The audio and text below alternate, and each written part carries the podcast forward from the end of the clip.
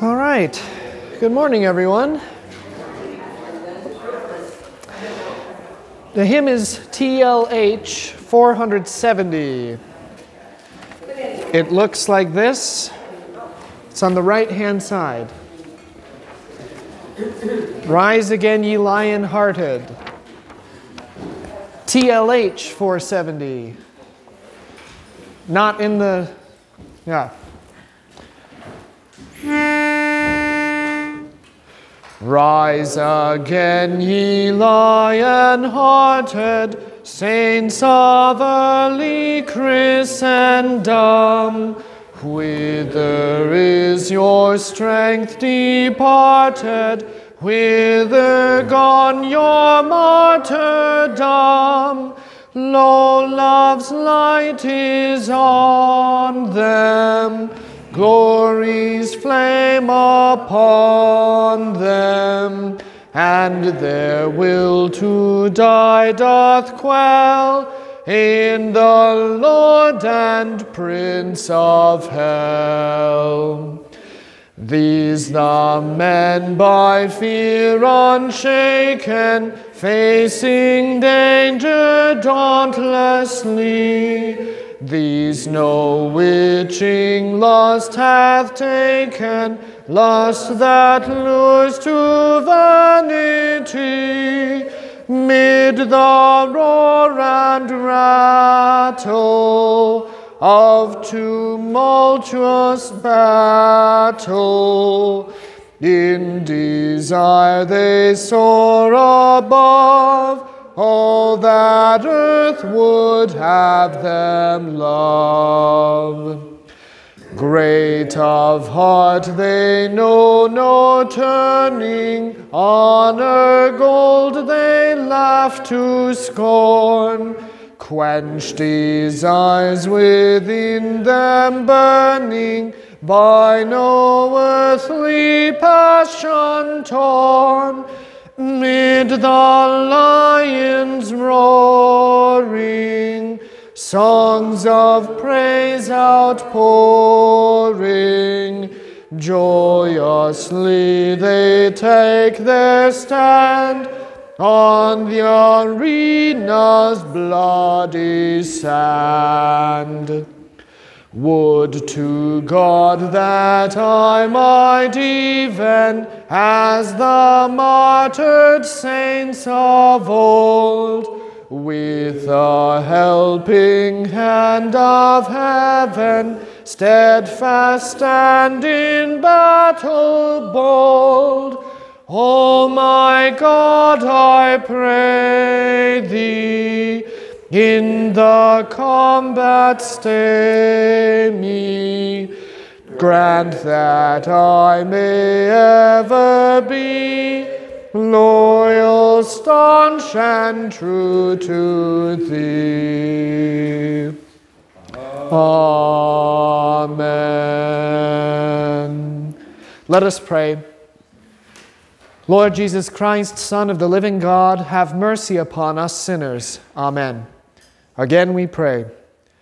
O Lord, so rule and govern our hearts and minds by your Holy Spirit, that ever mindful of the end of all things and the day of your just judgment, we may be stirred up to holiness of living here and dwell with you forever hereafter.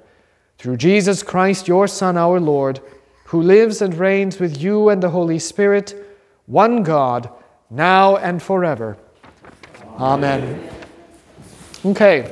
The verse of the week is Jeremiah 33 16. Let's speak this together.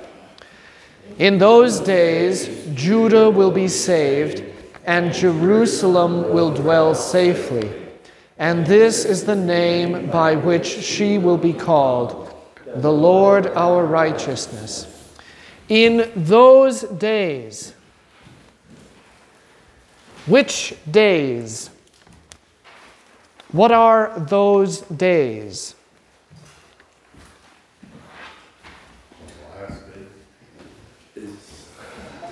In a, in a sense. Is that the uh, time where uh, whoever came in and, and destroyed uh, the tribes in, in Judah were the tribes were? In a sense, yes. So uh, contextually, remember that Jeremiah, his nickname is the weeping prophet. Uh, Jeremiah is the prophet who wrote the book of Lamentations. He wrote during the exile, uh, which is one reason why he weeps. But what this is referring to is really what we would say the day of the Lord.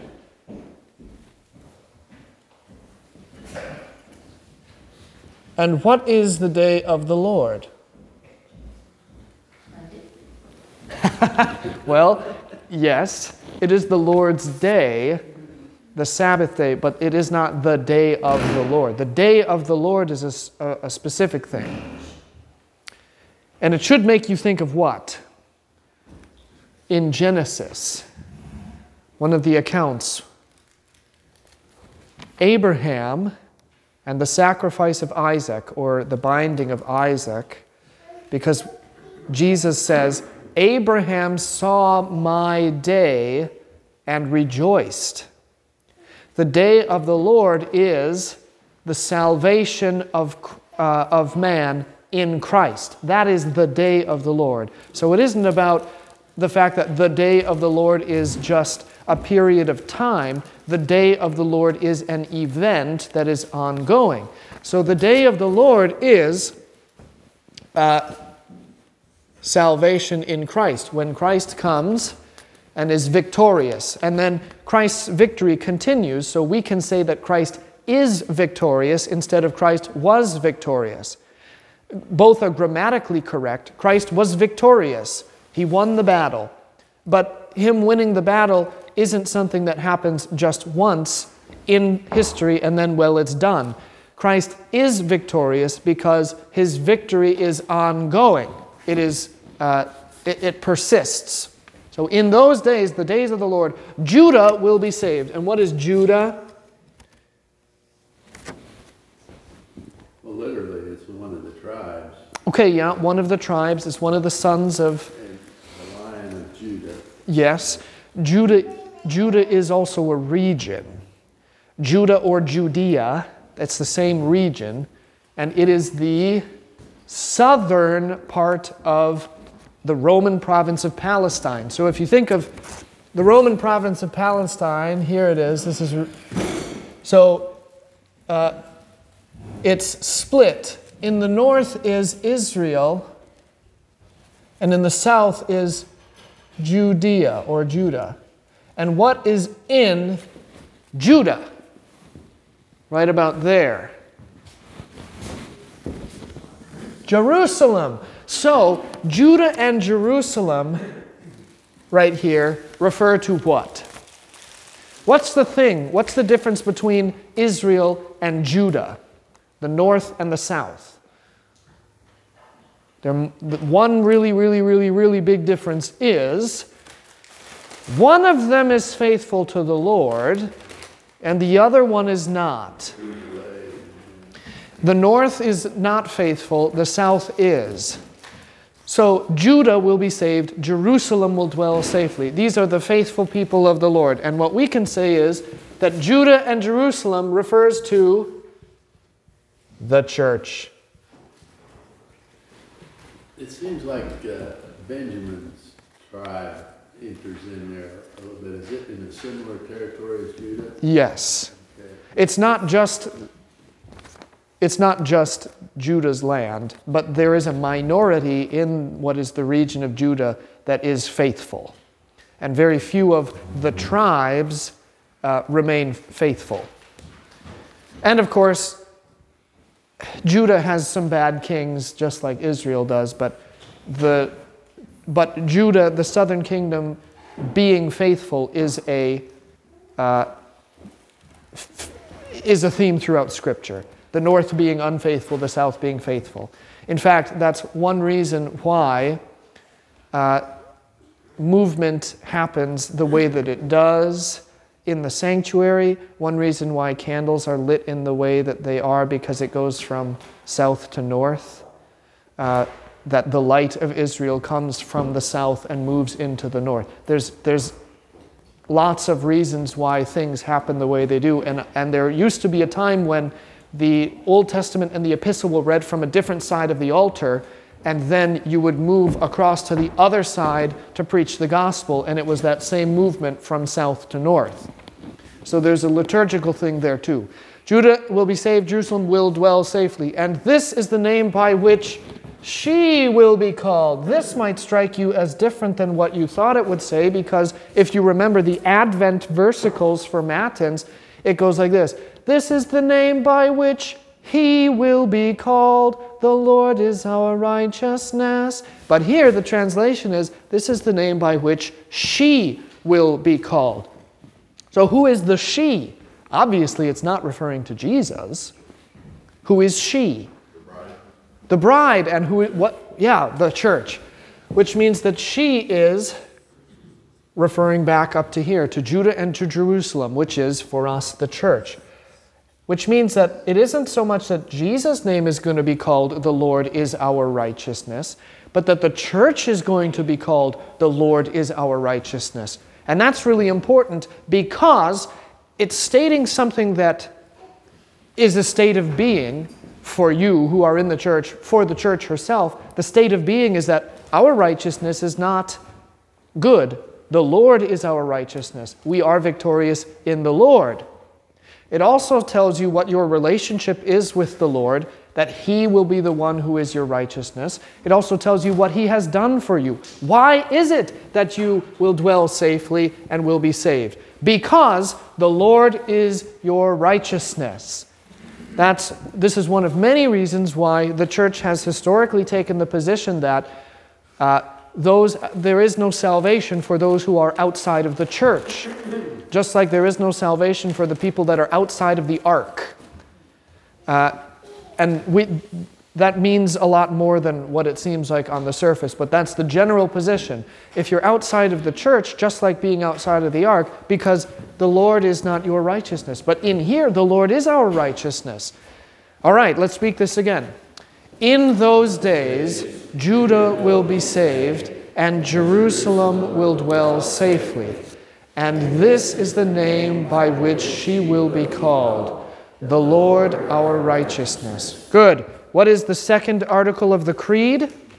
And I believe in Jesus Christ, his only Son, our Lord, who was conceived by the Holy Spirit, born of the Virgin Mary suffered under Pontius Pilate, was crucified, died, and was buried. He descended into hell. The third day he rose again from the dead. He ascended into heaven and sits at the right hand of God the Father Almighty. From thence he will come to judge the living and the dead. Why did Jesus Christ your Lord redeem you, a lost and condemned person?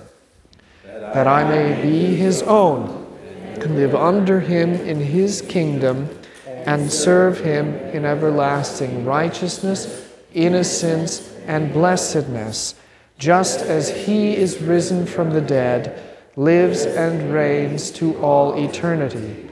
This is most certainly true. Okay, firstly, why is it that the Lord redeems you? It's right there in the very first line. Why is it that the Lord redeems you?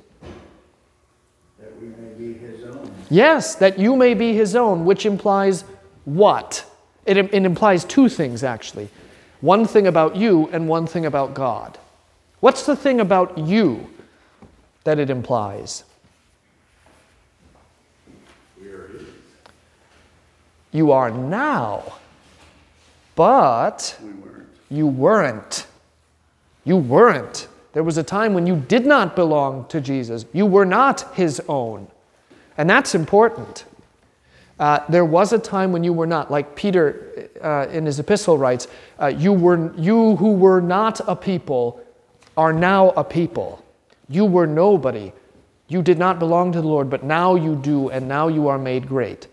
Uh, so that's again tying in with the temptation of Jesus when Satan says, "Oh, all of this, all the kingdoms of the world, all these I'll just give to you." So many people say, well, what a dumb temptation. Jesus is the Lord of all, He already owns them. That's a silly temptation. None of the temptations of Satan are ever silly. He's not an idiot. He's a whole heck of a lot smarter than you are, I'll tell you that. He's not smarter than Jesus, but he's definitely smarter than you. The temptation is valid, it is a true temptation, and it is it a difficult one for Jesus to resist because Satan does own the kingdoms of the world. So you have to be bought back, redeemed, repurchased back from one who owns you. So he does it that you may be his own, which then also implies what about him? Why would he go out to make you his own? Because he loves you because he wants you to be his own. He's not content creating you and then setting you in creation and saying, well, whatever you want to do, you, want, you do, uh, and you, just, you guys just have fun there. It's not like he creates entertainment for himself by bringing into existence all of this stuff and then using it as some kind of you know, ESPN network where he can watch and see, oh, what's going to happen now? Who's going to start the war? Oh, who's going to win the war? Or some kind of museum exhibit or like a zoo. Well, okay, what are the people? Oh, well, would you look at that? He's intimately involved. He wants you to be his own, and that means that even if he has to go all the way down into your flesh and die in it with your sins on his back, then he will so that he can make sure that you are his own. Man is created for communion with God, and this is how you, he brings it back. Why? He wants you to live under him in his kingdom. He wants his kids to come home. And he's going to go out and get you and bring you home. I, there's a pastor that I know about who is in the inner city, and uh, inner city uh, um, Baltimore. And some of his catech- some of his catechumens started getting involved in the gang activity. So somehow he, fig- he found out where and when the gangs had their meetings, and he put on his cassock, and this guy is chalk white Scandinavian. And he crashed through the doors of that gang meeting, and he grabbed his catechumens by the ears, and then looked at all the rest of those kids and said, You leave my kids alone. And then he pulled them out. That's what Christ wants to do for you. He wants to come and find you. He wants to make sure that you belong to Him and not to any other gang. And He wants to bring you home. And He wants you to serve Him in everlasting righteousness, innocence, and blessedness. Now, serve Him does not mean that Christ wants to bring you uh, to His kingdom so that He can have a bunch of servants. In fact, you kind of already serve him now, don't you? How do you serve Christ now?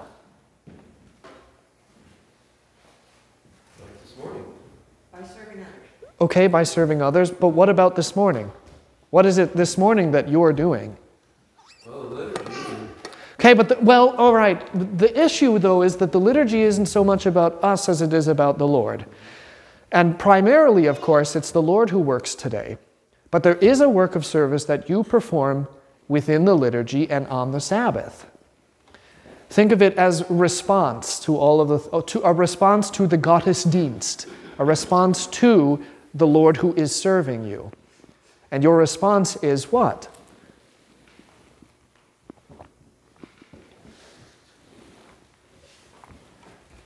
When you have a birthday party and someone puts on a big show for you and builds you a big cake and gives you a bunch of gifts, what is your response, your work?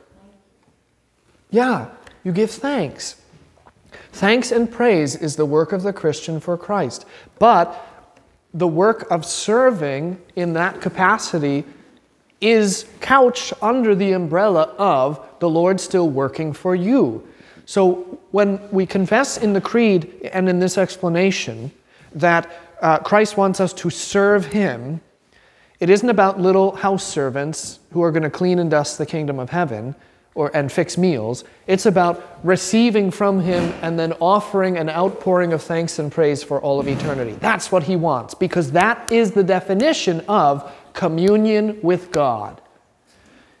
That you may be His own. And then what does it mean that you are His own? That you offer Him thanks and praise while you receive all the good that He has right in uh, before His very face. That's what it all means.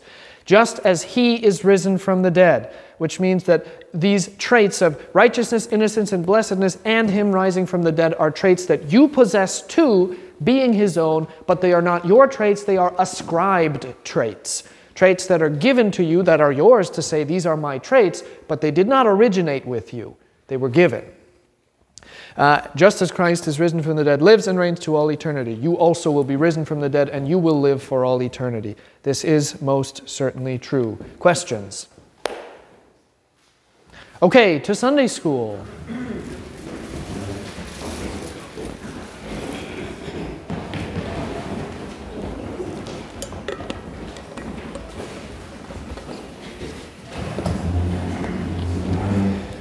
Well, I tell you what, liturgically, we're starting to get into one of my favorite times of the year, which is the end times and into Advent.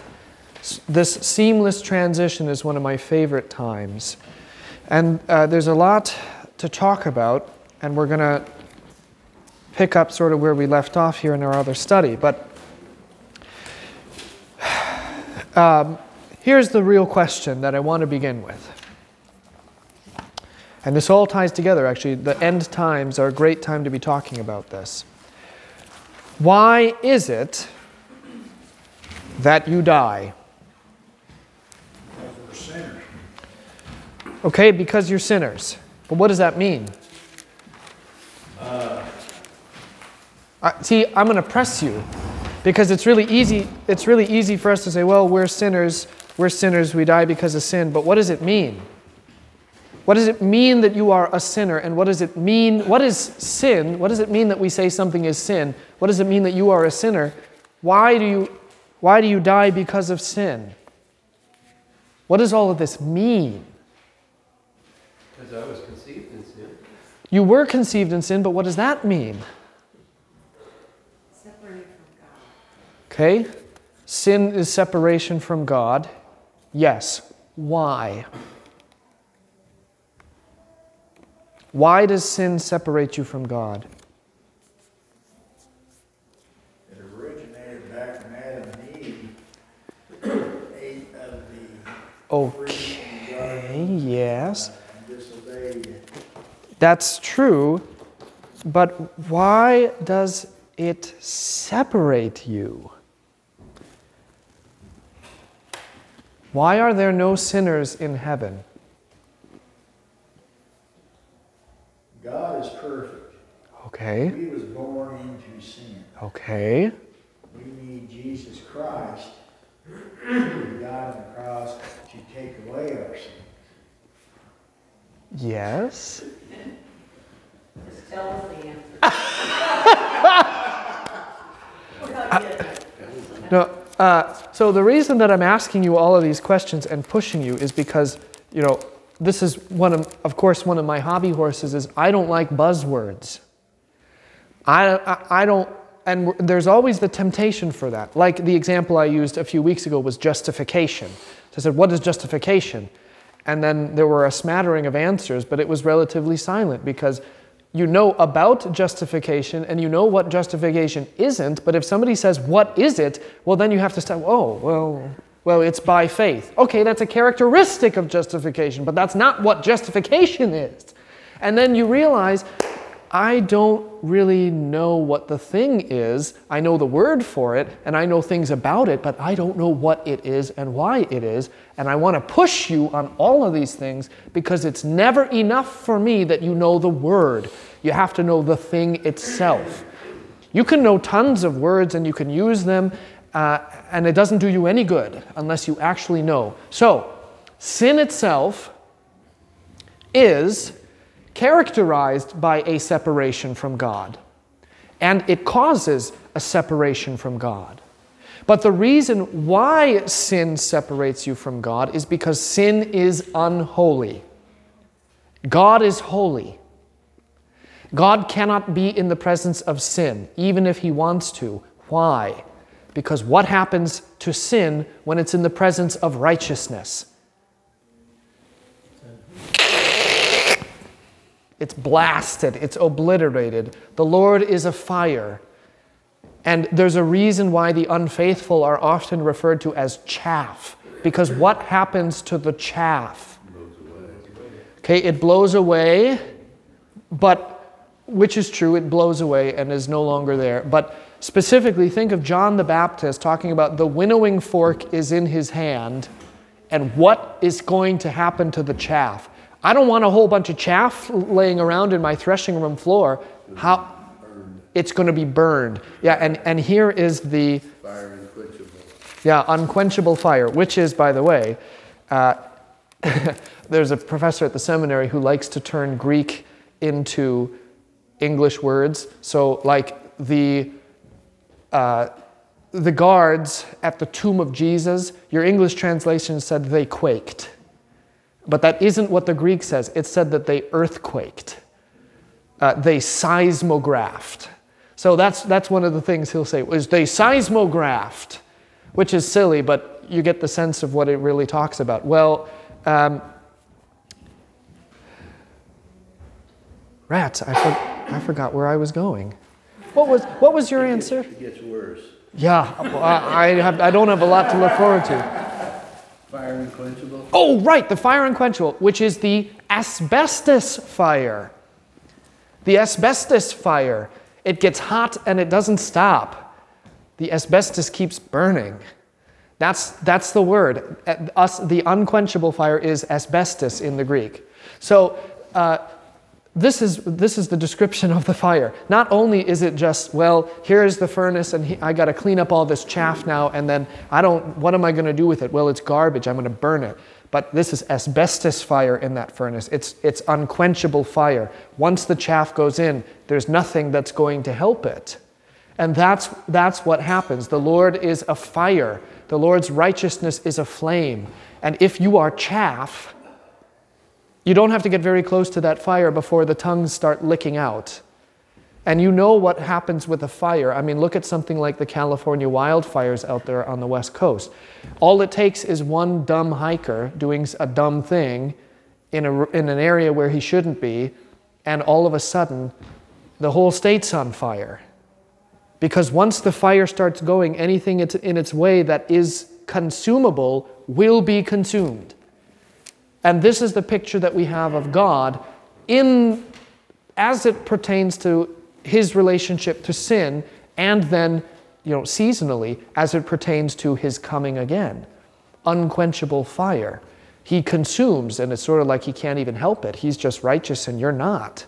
And that's what happens. That's why the priests would fall down on their faces. That's why Moses falls down on his face at the burning bush. That's why they say things like, Oh, I am a, I am a man of unclean lips. Oh, woe is me, the prophet Isaiah says. I'm, I'm here in the middle of the heavenly courts, and he doesn't rejoice. He is afraid because he doesn't want to be caught in the asbestos fire because he knows who he is and he knows what he is. And that's sin. Sin is an impurity, it is a disease, it is an infection, it is a cancer. That is why it brings death. And why is it then that you are conceived and born in sin? Why is it that we believe in this idea of original sin? That even before you can think or do anything, you are already sinful. How far back does it go? To Adam and Eve. But specifically to, choose one of those two.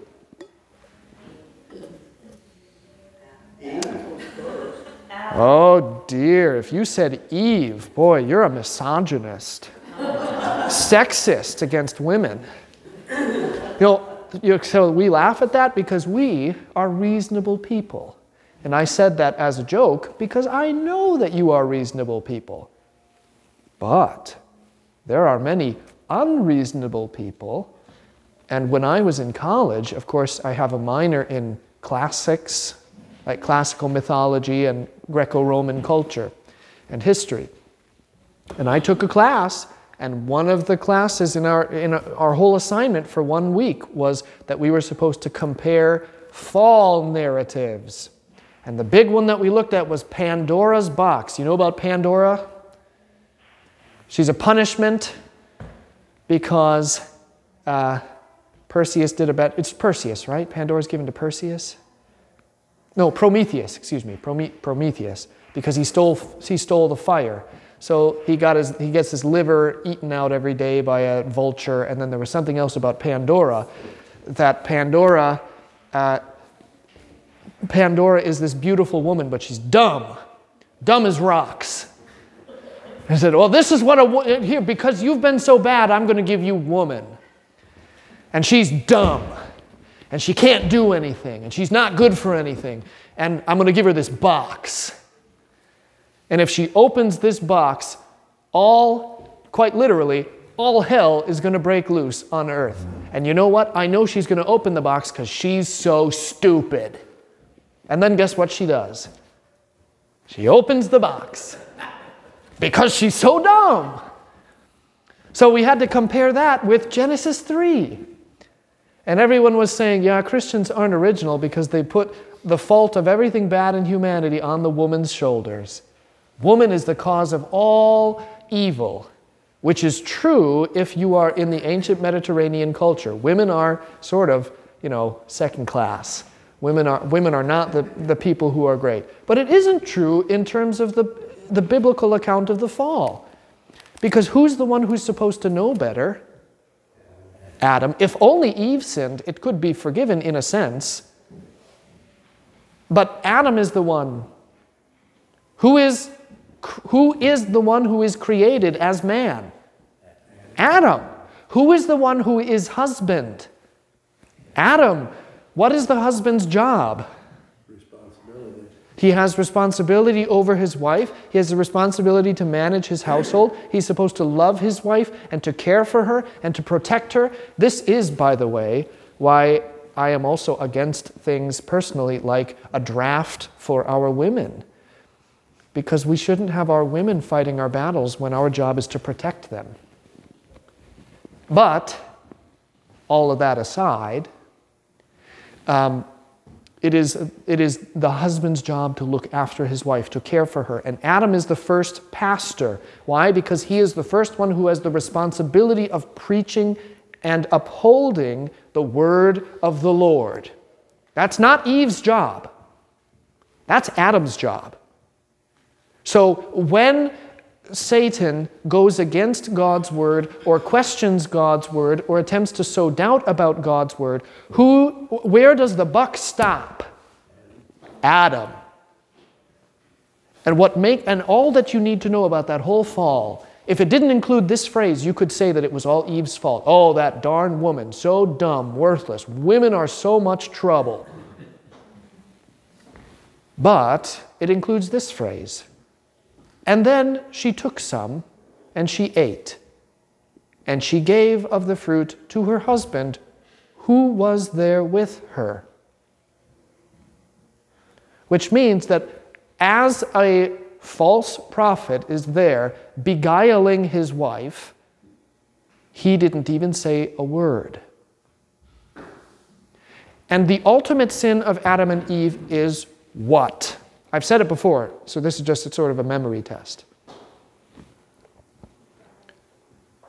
Somebody just said it, and I, and I want you to say it loudly.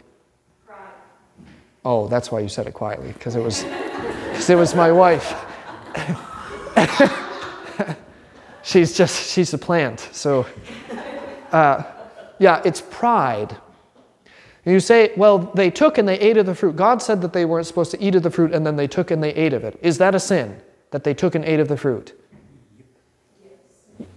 Yes, it is. They weren't supposed to do that. But here's the, the, the bigger issue is this. What has to happen first before they take of the fruit and eat it? They have to believe that they know that. Yes! They have to believe that excuse me, they have to believe that they know better. So it isn't about don't take it, oh, you took it, well, doggone it. It's about fearing, loving, and trusting in God. And when God says, You're not ready to eat of this, just pay attention to my word. And then they say, Well, but it looks good to me, which is a paraphrase of what it says, because the arguments all first begin with, Well, God didn't really say that. Well, yes, He did. God's word said this. God told us this. We heard His word, and this is what it said. And it changes from that to, And when they saw with their eyes that the fruit was good to eat, and there it is. It has become not, not objective anymore according to the Word of God, but subjective according to whatever I think, and that is pride. When you seek not to replace God, but to make yourself as God. Well, that was the first sin, then rather than actually eating the apple. It is, because even, even like this, if I want to pick up my water bottle and take a drink of water, what is the first process in that act? Thinking about it, making up my mind that I'm going to do it, and having my brain be the thing that says, okay, we're committed to this, now let's go, muscles. So the taking of the bottle and the drinking of the water is actually the very last thing that happens. Because the first thing is that I have decided that this is what I'm going to do, and I have committed to the act. Yes.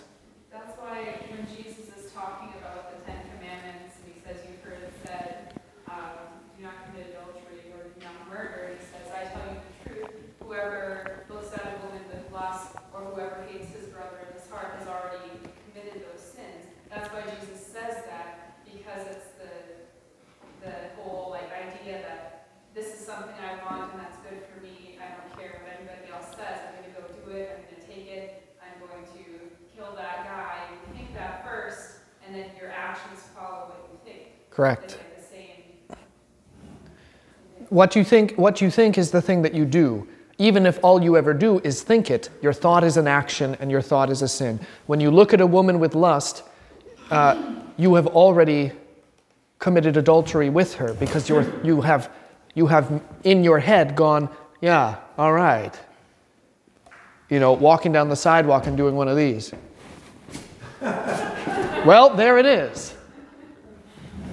There it is. Yes, Larry. So, the question is, why is the tree there?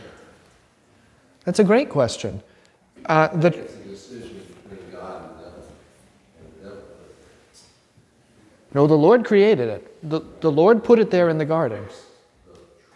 There's, there's two trees. One is the tree of life, and one is the tree of knowledge.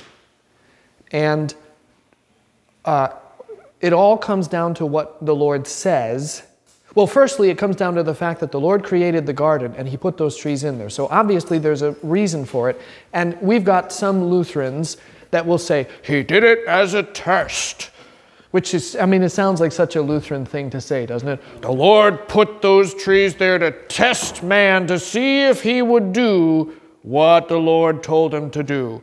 And then he didn't. And you say, that's sort of a weird God, though, isn't it? How am I supposed to fear, love, and trust in a God who does things like that? Like it putting spikes on the stairs and saying, Now let's see how many stairs you can climb without stepping on one of those spikes. Oh, well, you lost. I mean, good grief. Is that a loving God? So you have to look at God. And by the way, this is, you know, like how you try really hard not to be your parents. And then you try so hard not to be your parents that you become your parents, which, uh, you know, my parents listen to this, but they, they already know this, but I have done. There was, there's this one thing in particular, I'll tell you this story. One thing in particular, um, my mother is extraordinarily obsessive compulsive about time. And I am too, because I am my mother. I have a daughter who is my penance. Well, I was penance for someone else. And everything is very punctual. if you're not half an hour early, boy, you're already late. You know, we would leave so early to get places that sometimes we'd have to drive around the block for a while until it was acceptable to be there and, and, and go in. And that's just the way it was. And that's the way I think too. Like, all right, we got to make sure that, that we're going. Let's figure out how long it's going to take for us to get from point A to point B and then add about 45 minutes because you never know what's going to happen. And we, you can always get there early, there's never too early. And meanwhile, you know, my wife says, 30 minutes is way too early to arrive at the doctor for your appointment. But my mother would do this thing where she would get so concerned about us getting up to the wire of when she thought we needed to leave, particularly on Sunday mornings, that she would just leave the house. She'd put on her clothes, she'd get her purse, or put on her coat, get her purse, and go out in the car, start the car, and then she would just sit in the car with it running, waiting for everybody else to get into the car so that we could leave. And I said, I will never do that because it always made me angry. And my dad was always like, oh, you know, I'm going as fast as I can. And, and then I did it. my wife, my wife was moving slowly, bless her dear heart, and I wanted to be moving faster, and I was concerned about, hey, it's this time, we need to leave. And I did it, and I didn't even think about it. And I got in the car and I started it up and I pulled it out of the driveway and I turned it around and got it in, got it in launch mode, and then I just sat there and waited. And then it was about 30 minutes later, we were already on the road, and that's when it hit me. I said, I just did a Laura Ferguson. The one thing I tried so hard never to do is the thing that I did. And the reason that I, that I tell you that is because Lutherans do that. All Christians do it, really, because you have these groups of Christians that you really don't like. And for us, who is it? Who do we hate?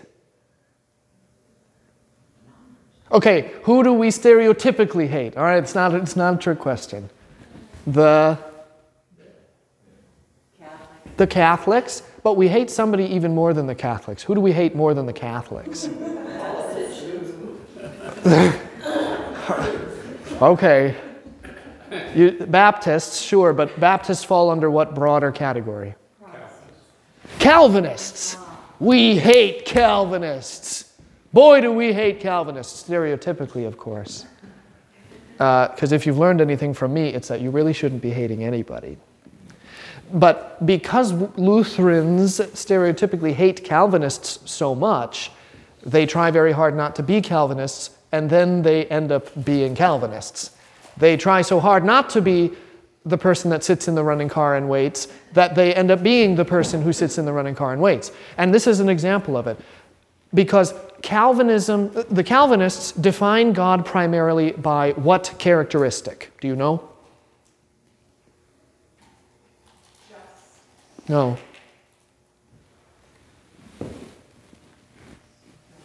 His power and his dominion over all creation. And there is a word for the combination of two thing, those two things. Uh, it's a facet of his omnipotence. You're on the right track. Sovereignty. God is defined first and foremost by his sovereignty, his bigness and his power over and his dominion over everything. It's sort of like there's, I think this is from the life of Brian, which is a, an extraordinarily irreverent, but also extraordinarily funny movie by the Monty Python troupe. And I, I think it's from Life of Brian. And there's a scene where they go to church and the priest just prays a prayer that is this Oh God, you are so big, and you're so very, very, very big, and we're so small. But you're so big, and we're so little. And you're so great. And that's just the whole prayer is you're so big and we're so little. And that's, you know, comedically, that's sort of what looking at God's sovereignty is. Wow, you're the one with all the power. What am I? Or you're the one with all the dominion. What am I? Now, does, is God sovereign? Does he have sovereignty? Yes, absolutely, he does. But the, the issue is do we define God primarily by his sovereignty, or is there something maybe that's more important that we ought to be defining as one of his primary characteristics? See? He cares for us. Which, what, how would we say that? Love, right. So we define God and interact with Him and seek to interact with Him primarily based on love. And we say that what is the most dominant of all of the characteristics of God? Love. God is love. It, John doesn't write God is sovereign. Doesn't mean God isn't sovereign. But when we look at God and we want to, if we want to say that you know, one thing about God, one meaningful thing, it, you're better off saying that he is love instead of that he is sovereign. And here's the difference in the garden a God of love does not put down different trees as tests, but a sovereign God may. The God who is sovereign may put the trees down and say, Well, I am sovereign, and this is my law, and this is my creation, and will now you follow my law. The God of love says, Here I make this garden, and all of it I give to you, and there's something about these two trees even though I'm telling you right now that it's not good to eat of this tree just yet, there's something about these that is inherently good and good for you because I am a God of love and I care for you. I'm not going to put anything in the garden that's going to hurt you. Morris. It would be interesting to uh, know how this all would have played out if Adam would have said, I told you to lay off the apples. Yeah, well, he did one better because he said, Well, you gave me this dumb woman. and she did it. Uh, so, what is the point of the tree? That's a good question. I don't know. I can't tell you what the point of the tree is. I can tell you what the, I mean, basically by its name, I can tell you what the point is. The tree of life does what? Gives life. The tree of knowledge gives knowledge. Right. But here's, this is, this is the thing.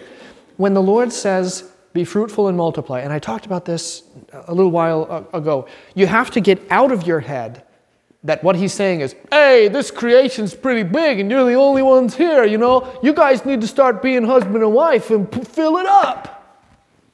Like, that's sort of, if, okay, all I'm supposed to do is just start having kids. Oh, okay, but it means more than that.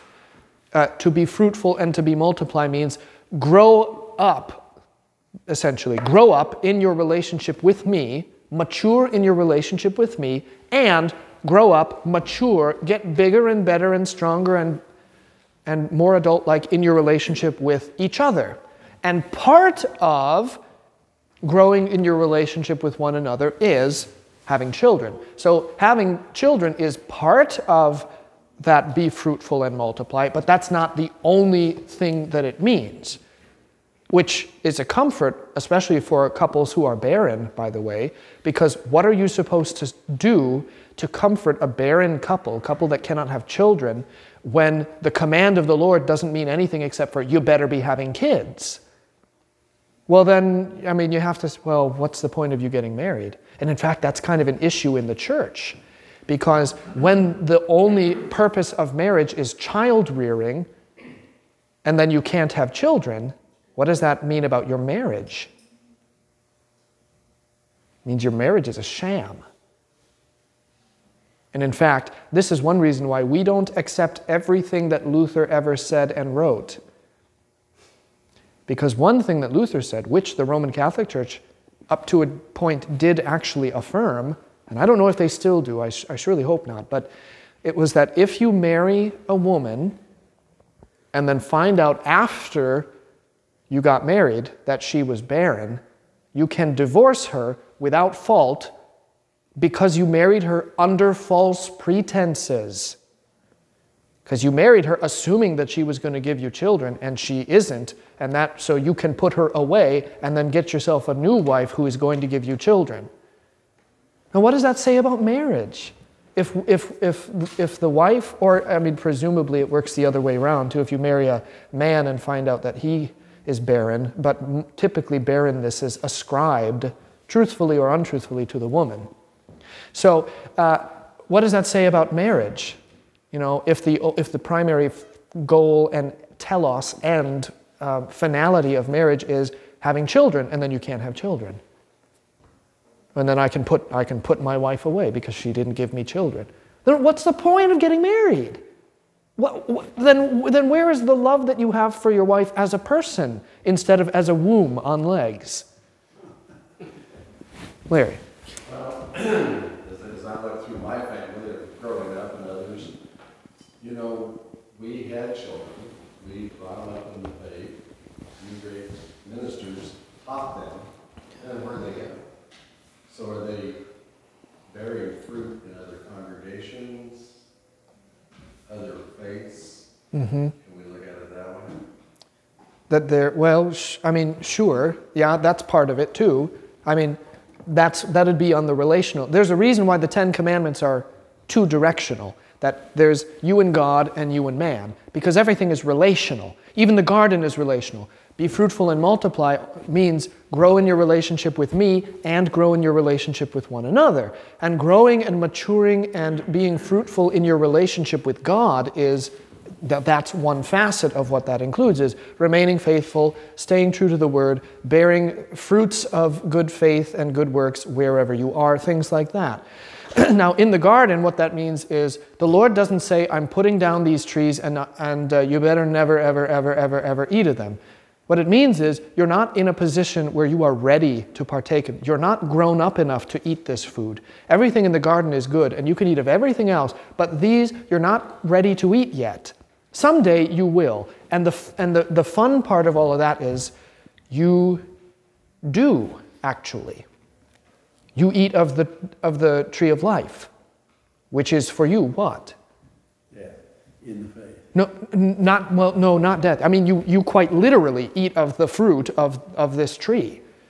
You, you actually put something in your mouth and you actually eat it and you actually swallow it. Eucharist. Yes, see? This is the whole deal is that Jesus on the cross becomes, you know, in the prayers even we say that your cross would become a life giving tree. That the garden uh, of Eden is translocated to Calvary. And in fact, there's, there's this really cool uh, early Christian legend about where the wood of the cross comes from. And the legend is that Seth uh, goes back into the garden or goes to the angel barring the way and says, my, my father is dying. My father Adam is dying. Please, can I take some fruit from the garden to alleviate his pain? And the angel says, No, but I will give you seeds from the garden. And he takes these seeds from the, from the tree of life and plants them, and it grows into a tree and then the wood of that tree is used and travels through history and then becomes the very wood that Jesus hangs upon. It's a, I, I don't know if it's true or not, and frankly, I don't care because it's such a neat. It's not one of those things that you say, well, is this true or is this not true? It's just something that is, and you look at it and appreciate it for what it is. But it's sort of like the idea of Narnia once you've read all of Narnia, and then you realize, well, what's the deal with this wardrobe? I mean, this is why you should read it in publication order and not in chronological order because you, the chronological order answers questions that you didn't even know that you had yet, and then you don't have the joy of having the question and then having it answered. Lewis wasn't an idiot either. The publishers are. anyway, let me step down from that horse. um, there's a whole thing about, well, what's the deal with this wardrobe? How does the wardrobe work? Why is it that I can go into this wardrobe and go through a portal and enter into another world, travel through fur coats and end up in fir trees. Why? Well, you find out later that the wood that is of that tree, or the wood that the wardrobe is made out of, is from the first tree that grew in the new creation. And that there was a boy whose mother was ill and was granted fruit from the tree to feed to his mother, who got better after eating the fruit. It was an apple. She ate it to, to the core. And the boy planted the seeds in his backyard, and they grew into a tree. And he chopped the tree down and then used the wood to build a wardrobe. And the wardrobe brought him into Narnia, which was the land that it was from. I mean, it's just all of this stuff ties together, this, the, the Christian mythos. We should do a whole Bible class just on the Christian mythos, all the myths and stories of Christendom. Oh, they're great. You got to know this stuff. You miss so much if you don't know these things. But anyway, so Christ and his flesh become the new tree of life, which gives you life because now you're ready to receive it. Tree of knowledge, they weren't mature yet enough. All they, had, they already had some knowledge, which was uh, they knew good. The other thing that you need to get out of your head when it comes to knowledge in, the, in, in Genesis is that one, it either just means head knowledge, things that I know, like trivia, or two, that it just means sex. Um, because you can say that there's the tree of knowledge, which uh, you assume, well, I'm going to get knowledge. Now, you still don't know what knowledge is, though, because it's not just something in your head. And then you have in the next chapter, and Adam knew his wife Eve, and they gave birth to. And then you know you, you turn into a middle school. You go, oh, knowledge in the biblical sense, and you know, like, okay, I know my wife, I know my husband, but that's not what it means. To, to know because there are other there are other passages talking about sex between a husband and a wife where it'll say he went into her or another will say they they lied together they lay together and she conceived. What's the difference between something like that which is just actually describing the act and something where it says i you the man knew his wife Knowing is an intimate thing. It isn't just about the biblical sense, it's about giving and receiving the fullness of your very being. When a husband knows his wife, it means that there is nothing intellectually, physically, mentally, spiritually that he does not know about her. It means that he gives the fullness of himself to her. This is who I am, this is what I am, everything that I am, and I give it to you. And all of a sudden, her eyes are opened and she knows her husband. This is who you are. Much, much, in a, in a much bigger sense than this is what you look like, this is what you think like, this is, these are the things you know, this is what you do. It's who you are. I mean, bearing yourself on your wedding night is more than just, you know, your wedding night, it's also the bearing of your very soul, the bearing of your very being. Getting married is an, is an act of extreme intimacy because you don't give yourself away in that sense to anybody but to your spouse. And the idea that then you become one flesh. I mean, you give yourself to your wife and she receives everything that you are and she gives everything that she is to you and that you receive everything she is. And certainly one part of that is the physical giving and receiving of self. But to limit it only to the physical is to destroy really what it means to know. So when jesus says i want you to know me he doesn't mean i want you to shake hands and go hi i'm pastor ferguson. Hi i'm jesus. Oh Oh, okay, I know you, and I'll remember you next time I see you. It's not about that. Why do you think that the relationship is described as a bride and a bridegroom? Because there's this sense of the complete and utter surrendering of the self and the complete and utter reception of the self that is given. Christ gives everything that He is to you. There's nothing about God that is unknown to you because Christ gives Himself to you. So the tree of knowledge of good and evil means more than that I intellectually understand what good and evil are. So they're already having an intimate relationship with good because God is good and they live in a garden that is good and God interacts with them. So uh, the knowledge of good and evil gives them something more a, a deeper intimacy with the laws of creation and the, the laws of the mind and of the will and how things work in knowing that here is good, but there is also something that is apart from that. But they're not ready to have what is apart from that yet. And why aren't they? Well, because you see what happens. They're too immature. They're not ready for that. They're still drinking milk. They're not ready for a steak dinner yet. But that eventually they would be. And you know, the end times really are that, where you have a deeper more intimate knowledge with good and evil than you do now. And you know, post baptism, you actually end up having a deeper and more intimate knowledge of good and evil than you do before baptism. Because it's funny, you partake of the fruit of the knowledge of good and evil, and all of a sudden you don't know good anymore. Um, you know evil. Why is it hard to be a Christian after baptism, but it's kind of easy to be a Christian before baptism. Because before your baptism, well, I don't know, the eyes of your heart aren't really opened.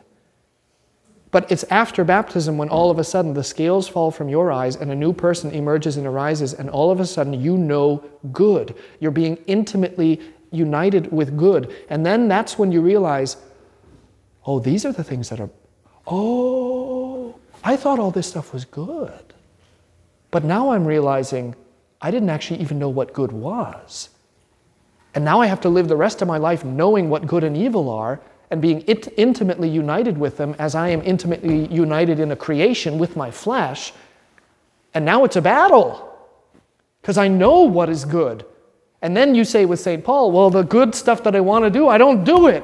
And it's only the baptized who can say that because it's only the baptized who has the eyes opened and has, you know, partaken of the fruit of the knowledge of good and evil who can then say, oh boy,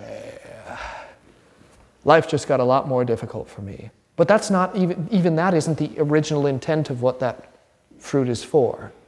What the original intent is, I can't say other than that there is an intimate relationship with good and somehow an intimate relationship with evil as well, at least in the sense that you know what it is and appreciate the good all the more. Marla. So is the devil all knowing also? Uh-uh. Well then, so when was, was he in the garden from minute one, like they were? How did he know that they had been told not to eat from that tree? Sure. God's so God's word is not private, and it never is, which is why I think it's sort of silly when we in the church talk about the public ministry of the church as opposed to the private ministry of the church, because it's like everything I do is public. Everything the church does is public. We aren't a private, you know, even pu- even private confession and absolution is a public thing. There's a big sign on the door that says it's happening, and if you look in, you see it happening. It's not it's not private. So the Word of God is never a private thing. So it's not like when he talks to Adam, he says, All right, friend, this is just going to be between you and me, but I don't want you eating from that. You know, it's not like Satan goes, Oh, what, what were they talking about? Oh, I bet it was that tree. I bet it. You know, he knows because everything that the Lord says is, the Lord's word is a public thing, it is a declaration. So it's not it's not a surprise and it's not an unknown to Satan that these things are here and that the Lord does not want man to be eating of them just yet. So the devil was in the garden at that time? Uh, maybe he was and maybe he wasn't. It's not, it's not a question of overhearing. That when Adam and Eve are put in the garden and the Lord talks to them, that the devil overhears what the Lord is saying. I don't even mean public in that sense. I mean public in the sense that when the Lord speaks, things are. That, I mean, it's that public. It's not overhearing, it's participating in. Anytime that the Lord speaks, the devil knows because the Lord's word does, and it is active, and it is public. Not, not in the sense that it's publicly proclaimed, which it is, which you could overhear. Like when we had the a cappella service and we had the doors open, and I hoped that all of our neighbors would hear what was going on here. It's not that kind of public proclamation. It's that the Lord speaks and it is. That's like saying, How do I know that a plant is, is a plant? How do I know that this is real when I'm in the garden? Because the Lord said and it is. So when the Lord says these things are not quite good for man, it isn't that Satan overhears him and goes, because you know I was in the garden, I was I was up in a tree like Zacchaeus, and I heard you speak that, and now I know how to test man.